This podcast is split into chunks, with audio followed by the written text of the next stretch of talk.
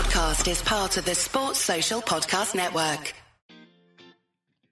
Hello and welcome to Pitchside with Toby Reynolds, a Sports Gazette podcast, where each week we take a deep dive into a new sporting topic with a new guest. I'm your host, Toby Reynolds, and this week I'll be joined by Jonny Coffey to discuss post colonial African football and how it's changed from the 1950s up until now. Jonny is the football editor at the Sports Gazette and is leading our Africa Cup of Nations coverage over the next few weeks, including the All Things AFCON podcast and his weekly AFCON Archives column. Throughout this episode, we look all the way back at the first African Cup of Nations and African football in the 1960s and 70s, as well as how it's developed since and will continue to develop into the future.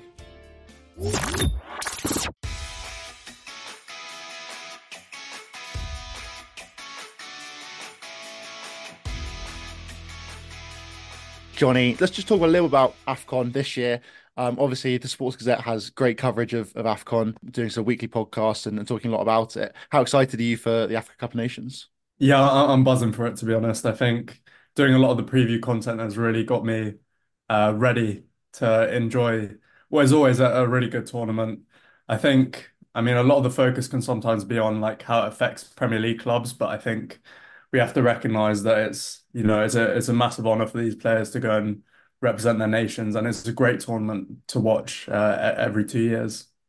Absolutely, Af- the Afcon started back in the the fifties. Egypt won the the first one. I'm think I'm right in saying, and it's sort of basically not looked back since. They've been been really good tournament. As you mentioned, though, it almost always clashes with the Premier League, um, and that's quite a big debate, particularly in England we almost know Afcon more for for the lack of the the top African players in the Premier League than, than anything else. Do you think that that over the sort of past what sixty years that Afcon's been going for, that it's it's developed in a way that's trying to put a, put itself out on its own and, and be its own competition and not worry so much about the rest of global football, or, or do you think it's doing quite a good job of integrating it around the rest of the sort of global calendar? I think really AFCON just wants to be recognised as a prestigious continental tournament in the same way, for example, the European Championships are or or the Copa America is. And in terms of the football calendar, the way it is, it is kind of scheduled around Europe. So we obviously in the UK um, have have the privilege of watching games at reasonable hours because we live in the UK time zone, and the calendar works for us in terms of weather and other considerations like that. So I think, you know, AFCON doesn't feel the need to just operate on on the terms of what's right for Western football. Um, I think it feels that it's a it's a very prestigious tournament in its own right, and if the playing conditions are going to be better in the winter, if their viewership's going to be better in the winter, then then why not hold it in in January? Yeah, no, I think that the European Championships were the same time time frame. I think it would get a lot more respect throughout, and it's probably more of a um, of a sort of divide, almost sort of an Africa versus Europe and a, and a continental difference. I've uh, your dissertation obviously was on African football, sort of post-colonial, um, in the sort of sixties and seventies. Talked a lot about Nigeria and Ghana, who are two of the the the best and the most successful teams throughout um, AFCON, with Nigeria winning three and, and Ghana winning four of um, of the Africa Cup of Nations. Ghana were probably the most dominant side in the in the early stages of of AFCON. They won in 1963 and 1965, and it was sort of all built around their their president Nkrumah, um, who absolutely loves football. Um, sort of invited the Galact- uh, well, what, what would have been the Galacticos, but the sort of 1960s Real Madrid side to come over and, and play against them, and absolutely loved football and and really sort of used it to try and progress his political uh, messaging and, and everything. And it all went wrong a bit later on when he was ousted in '66. But for those sort of few years up to it, Ghana were such a dominant footballing side. Do you think that because they're sort of they were a new um, African nation, newly created, um, that actually it works really well throughout um, throughout their politics that they could sort of almost all get behind this footballing nation? Yeah, I think there's there's senses in, in which it worked and there's senses in which it was less successful. I think Nkrumah is an interesting one because there's a little bit of debate about how much he actually felt passionate about football, how much of a sportsman he actually was, and whether it was maybe a bit of opportunism. But certainly, I think you have this challenge of becoming an independent nation, and trying to get everyone behind this political project. And I think football plays a really important role in the way that he does that. Um, I'd say from the national team perspective, it's very successful. He supports uh, the the Black Stars both symbolically, financially, and I think you do see the nation really rally behind that team. You can see it in in the newspapers of the day, and that kind of spans um, all across the nation. So you have newspapers which wouldn't be that sympathetic to the regime, but would be supportive of the Black Stars. So I think that's quite a good indication of the success of the national team. I'd say there's a bit of a contrast in terms of club football, because I think club football kind of articulates the difficulties in bringing a nation together rather than overcoming those difficulties. So you have this club called uh, Real Republicans, which are founded essentially at the behest of Nkrumah to be this leading Ghanaian club. They, he wants them to be the pr premier club in the nation, in the continent, but they actually are extremely unpopular because the way it works is that they draft two of the best players from all of Ghana's clubs. And obviously, the fan bases are not going to be that happy about that. You know, if you did it in the Premier League today, I don't think, for example, I'm an Arsenal fan, I wouldn't be buzzing to see Declan Rice and Saliba go and play for a Real Republicans GB or something like that. I don't know. Um, but essentially, that riles a lot of fans and it gets brought into these debates on regionalism and kind of ethnic tensions. So there's, for example, the, the Ashanti region who feel very disconnected from the central government. They feel like they've been kind of slighted since about, well, it's quite it got quite a long history, but especially by Nkrumah, they feel like they've been slighted since the early 1950s. Um, so they certainly are less sympathetic to real Republicans and very, very, actually quite vehemently hostile to the club in its short existence. And it's it's not really popular anywhere. Um, the two popular clubs remain uh, Accra Hearts of Oak and uh, Asante Kotoko. So those remain the two big clubs in in uh, Ghana and and the two clubs that attract the most fans. Whereas Real Republicans, even though they do end up being quite a good team, they don't really capture people's hearts. And if anything, they they actually inflame these underlying tensions within the the early post-colonial nation. Do do you think because as you mentioned, the Real Republicans were created in 1961, and then Ghana went on to win sort of two Africa Cup of Nations, sort of the following years in 63 and 65, that it was almost trying to be more of a global power play from Nkrumah? Or do you think it was that actually they, the Ghana football team actually improved over those few years with the help of the Real Republicans sort of starting out? I think Republicans could have been helpful in the sense that you have a lot of the best players from your nation playing together. Um, so I guess it could be helpful from that point of view. I think the seriousness with which football is treated in Ghana plays a big role. I think Nigeria is a very good contrast here because in Nigeria you only have a functioning national league by 1972. That's not the case in Ghana. In Ghana, you've got a, a well-established league in which the teams are competitive. There's some established strong teams where you're going to draw the majority of your your national players from. So I think that is that is massive. Um, and also having, I guess, the financial incentives for players to do well uh, could be a big factor as well. So I think the seriousness with which Nkrumah treats football is really important to those successes. Obviously, they are the successes of the players, the players win them.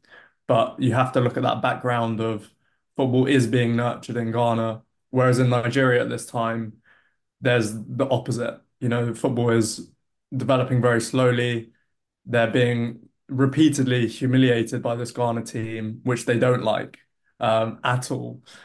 And you see Nigeria's footballing development come about a decade later than Ghana's. And I think Nkrumah is, and and his sports minister, Ohene Djan, as well, very influential. I think those two are really important to telling the story of of those triumphs.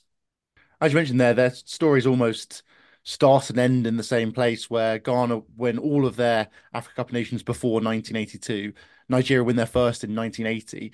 Um, Nigeria obviously had quite a quite a big civil war in the sort of 70s, um, leading up to sort of the the redevelopment of the country, whereas Ghana had their well, Nkrumah was overthrown in '66, um, and they almost then have to to restart from there. And, and you can almost argue that was where their football sort of prowess began to tail off, I guess. Do you think that because Nigeria's football developed much later than Ghana, they're in a much better position looking forward to the future? Possibly. I think I think I mean both sides in the last 30 years have been consistently in and around the best teams in Africa. I think Nigeria was more there was something holding them back and then that went away and that now they can move towards fulfilling their potential.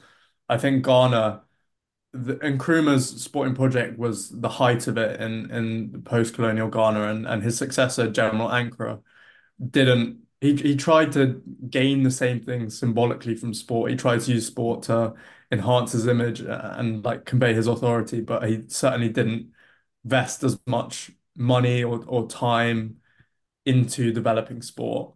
But I think going into, for example, this AFCON, both teams have some of the most talented players in Africa.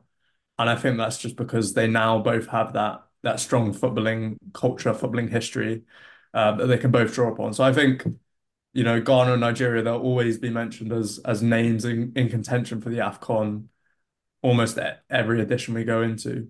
I think Nigeria probably have the better chance to win it this time out, obviously with a a plethora of of attacking talent to say the least. I guess yeah, as you mentioned there, Ghana a few years ago, Michael Essien, players like that were obviously still quite dominant as well. As you sort of talking about there, the Nigerian attack in particular is what everyone's been talking about for this current AFCON. They have what six or seven basically world class elite strikers. A lot of African players have been snubbed in the last sort of well forever basically within footballing terms, and it's not really until the last maybe sort of five years, maybe ten years, um, where so many African players have have really been considered on that world class level. You look at George Weah in '95, won the Ballon d'Or.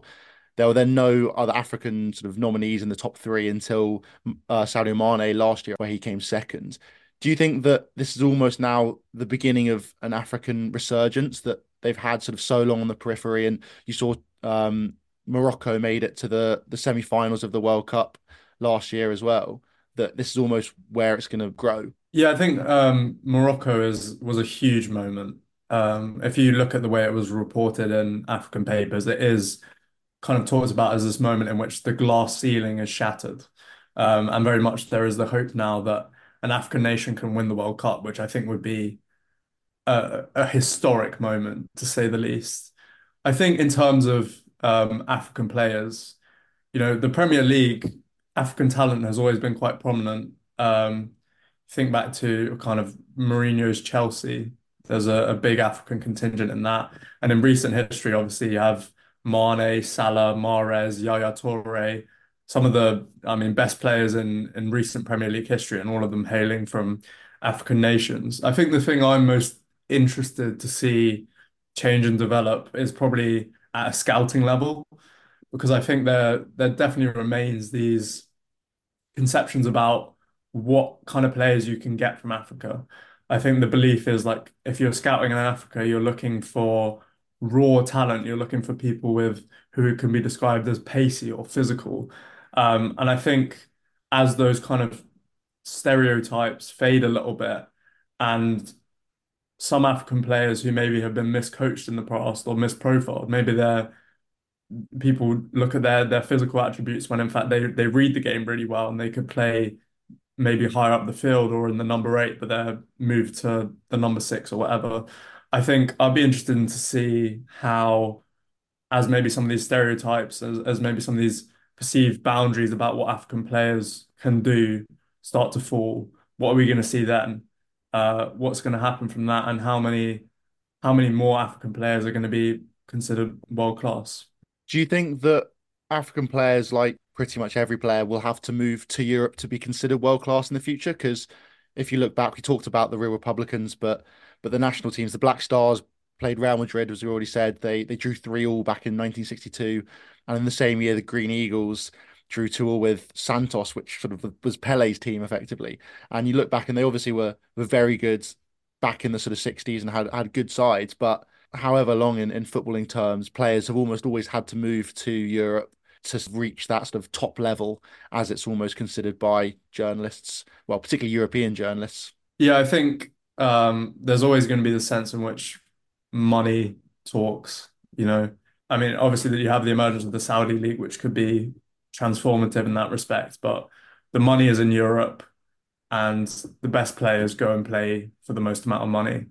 Um, and whilst that allure is there, I think these players are always going to make that jump across to Europe. Um, and those clubs are going to be the most respected because they have the most world-class players. They play in the most viewed club club competitions, so the Champions League, Premier League. I mean, it is something that I'd I'd I'd like to see change. I think like it would be very beneficial for strong domestic leagues to be a viable option to spend your whole career at. But I think um, it would take quite a radical change um, for that to become the norm. I think I think for I, th I think the thing that I could see changing it would maybe be the Saudi League, but I think for the foreseeable future, we're still looking at African domestic leagues being a, a launching pad for African talent rather than being where that talent is fully realized, uh, which is which is a shame, I think. I mean, yeah, maybe in the future, who knows what will happen. But as you say, yeah, it could take quite a long time for for the sort of the situation to change around that. Money is obviously a huge, huge factor there. I was having a look at sort of all the teams who have won AFCON and, and how their sort of GDP line up, which is effectively the same thing. And all of the teams who have won AFCON, except I think Ethiopia, are all in the top 20 GDPs um, of, of African countries. Um, I mean, you look at World Cups as well and, and Euro European Championships, and it's basically the same where you have to basically have a certain wealth, other than Uruguay, who won the World Cups back in the what sort of 40s and, and 30s. Everyone was in the sort of top 20 of, of G global GDPs as well. Do you think that as Africa continues to grow, and, and Nigeria in particular, um, who have sort of in the top 40 um, richest countries in the world, uh, alongside Egypt, I think, as well, that they might be able to keep growing as footballing nations? Do you think those two, as sort of the richest countries, will be the two that will continue to progress over the next sort of 10, 20 years of African football?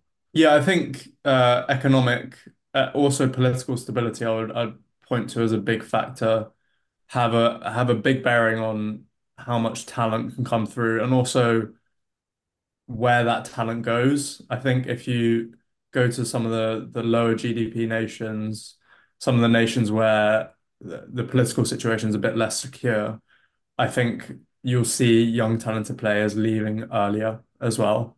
Um, but yeah, I think in terms of I'd throw maybe Tunisia in there as well as like a an African nation who whose relative political and economic stability supports them being a very consistent footballing nation. I think I mean there's there's always the Africa is huge. Nigeria is huge. Egypt is huge, both in terms of population and in terms of like geographical scale. And you have to think that, I mean, the talent that these nations have produced as well, like you always have to think that the only way is up. And I think that's that's what people have been saying for a long time. I think it's becoming more and more getting closer and closer to that point, but you do still feel that there's untapped potential. Like these these nations have rich footballing history, produced fantastic athletes across a number of sports. And I do think um, certainly, you know, there's no reason an African nation shouldn't win the World Cup in the next two or three decades. And I'd be I'd be very excited to see that. I think it would be I think it would be a real crowning moment. And I think it would once you have that kind of sense that, oh, this can be done, I think that belief could carry other teams to deep World Cup runs and really kind of competing at the highest the highest level on a on a global stage. I mean, that in itself would probably keep pushing Africans football further forward as well. If they sort of know they've won a World Cup, they go on to play better and then they win more World Cups. And it's sort of an endless cycle of, of growth, which will be fantastic to see as well. Um, we've talked about Nigeria a little bit as well, but mainly the men's side. The women's team, on the other hand, are the most dominant African team ever. They've won 11 titles out of a possible 14 since the tournament began in, in 1991 and have just basically put every other African team, men's and women's, to, to shame, really. How how good are they as a side? Yeah, they've just been crazily dominant uh, on the continent. I think uh, certainly in the coming years, it'll be interesting to see if that dominance stays put. Obviously, they didn't win the most recent women's AFCON. That was actually South Africa who won that. Uh, Morocco are another women's team on the up. And I think, yeah, for them to have hit the ground running and just kept it so consistently across, I mean, uh, going on uh, 20, 20, 30 years now, um, is uh, an unbelievable achievement. I think, especially in the context of the the fact that women's football has not really been that well nurtured, um, at least from an organizational, institutional standpoint in in Nigeria. Um, I think they've done it in the face of a federation that doesn't always give them the respect they deserve, doesn't always fulfill its financial obligations to them. And I think that only kind of compounds the fact that this is a remarkable set of players across a number of generations who have really kind of put Nigeria's name on on the the world map in terms of women's football. I think at the most recent World Cup, uh, obviously they went out on penalties to England, but they they probably deserved to win that game. I thought they were the better side. Um, and yeah, very unlucky to not have progressed further in that World Cup. How did they become such a good nation, and can other teams look to follow them? In terms of Nigeria's women's team, I think it is the fact that despite uh, this ban on on women's football introduced by the NFA in in 1950, they just kept playing football. Um, and it couldn't be on any NFA owned ground according to the ban. So they played on school grounds, they played in parks where they could find it. Um, and I think it is just that that fact that despite the ban, you still had a lot of girls growing up playing football, playing in teams, traveling to other cities to play in spite of this ban. And I think that set them up well to then go and, and start flying when when the tournaments came. They also recruited um, athletes from other sports. So you had in the first the first kind of AFCON winning uh, Super Falcons, you had people with backgrounds in uh, in handball, in athletics. So that's another source of strength. Um, and I think, yeah, I think it will be interesting in the coming years because Nigeria was maybe ahead of the curve in terms of being in a better position to start competing and contending in, in 1991. Um, whereas now you have a lot more African nations where there is a bit more of an active um, push towards supporting women's football. I think Morocco is a good example of a, a nation that have really put thought um, and money into how they're going to grow women's football. I think, I mean, the Super Falcons, I think they will continue to be one of the best teams on the continent, but I don't think they will replicate the dominance they've shown over the previous 30 years in the the forthcoming 30 years. Moving on then to sort of final final few questions, Jonny. What do you think the the biggest challenge is for African football over the next sort of few decades? They've obviously started to progress hugely over the last few years. Do you think it's just keeping that going? Yeah, I think we're not we're not fully there, but I think African football is very much on the way to getting the respect it deserves. Um, as I, as I mentioned, I think one of the the key things I'm I'm looking for is seeing uh, Uh, African players deployed in a, a wider variety of roles seeing a wider variety of skills being recognized from African players, I think that could have transformative effects. But I think it is just a gradual process of of keeping at it. I think changes in the media as well could be quite influential in terms of again those getting rid of those kind of repeated lazy analysis of oh this player's good because he's pacey, he's raw, um, that kind of thing, and also just giving tournaments like AFCON the respect they deserve. Obviously, it is relevant information that, you know, Premier League players will be missing, but that shouldn't be the only coverage that the tournament is given. It's a a tournament in its own right. The the tournament should be reported on like in terms of what's going on on the field, in terms of what it means to the the nations that are competing. Um, So I think those are the the main things that I'd like to see progress. But I think I feel I feel quite positive. I think Morocco was a big step. I feel confident that in the Women's World Cup we'll start to see um, possibly the Super Falcons, possibly Morocco uh, progressing a bit further. But yeah, I think there are still obstacles to overcome. I think obviously when most of your talent is leaving the continent, that's always going to be a slight problem. Um, I also think that might have a bearing on on some of the AFCON results. Uh, it was mentioned in a, a, podcast we did yesterday actually about Morocco that potentially it's a weakness of their team that they have so many players playing in Europe because you come back to Africa and the climate's a bit different. Some of the pitches are a bit different. So maybe that can have an effect. But yeah, I think I do I, I always feel the only way is up. You see some of the talent that's been dominating Europe. Victor Osimhen at the minute, Mo Salah is just up there with the best players to ever play in the Premier League. Uh, as much as I don't like to admit as an Arsenal fan, he is uh he's definitely, you know, a historic Premier League player, one that will never be forgotten. Riyad Mahrez, who obviously recently left the Premier League as well, just absolute magician.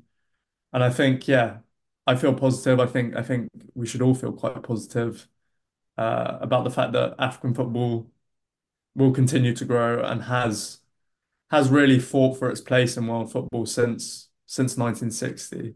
I think we should feel positive. As continents go, do you think they're in a better in sort of better shape than than Asia and then North America and then than Oceania to try and sort of be the ones to to breach that sort of top two tier of, of Europe and South America? I would say so. I, I would say so. I think you have some some great great teams uh, in Asia. Uh, Japan are always really strong. South Korea have some really good players. But I think, I mean, that's a whole whole nother realm of discussion to get into Asian football and and perhaps why that doesn't get the respect that it deserves as well. Um, but I would certainly view I would certainly view a lot of African teams as as teams to watch over the next decade or two. Um, I, I I said it earlier. I wouldn't be shocked at all if an African nation won the World Cup in the next 20 years. And I think, yeah, it's something I'd like to see. And I think with with the players that we see at the minute, there's no reason it shouldn't happen. No, definitely. I think hopefully that's that's the way forward. And and I mean, the more countries who perform better in the World Cup, the more exciting it'll be, and and the better tournament it, will hopefully get. Um, thank you, Jonny, so much for for joining me on the podcast today. It's been great having you and your insight. Yeah, thank you for having me on, Toby. Thank you all so much for listening, and make sure you head over and follow us on social media. It's at pitchside underscore podcast on Instagram, Toby Reynolds 10 on TikTok, and Toby underscore Reynolds 10 on Twitter. Head over to the Sports Gazette website to read articles from all of our pundits and writers here at the Sports Gazette, including Jonny's articles and AFCON archives, as well as all of our African Cup of Nations coverage. And with the tournament starting in just 10 days, you won't want to miss it. Make sure you like the podcast and give it a rating, it really helps. And make sure to join us next time on Pitch Sides.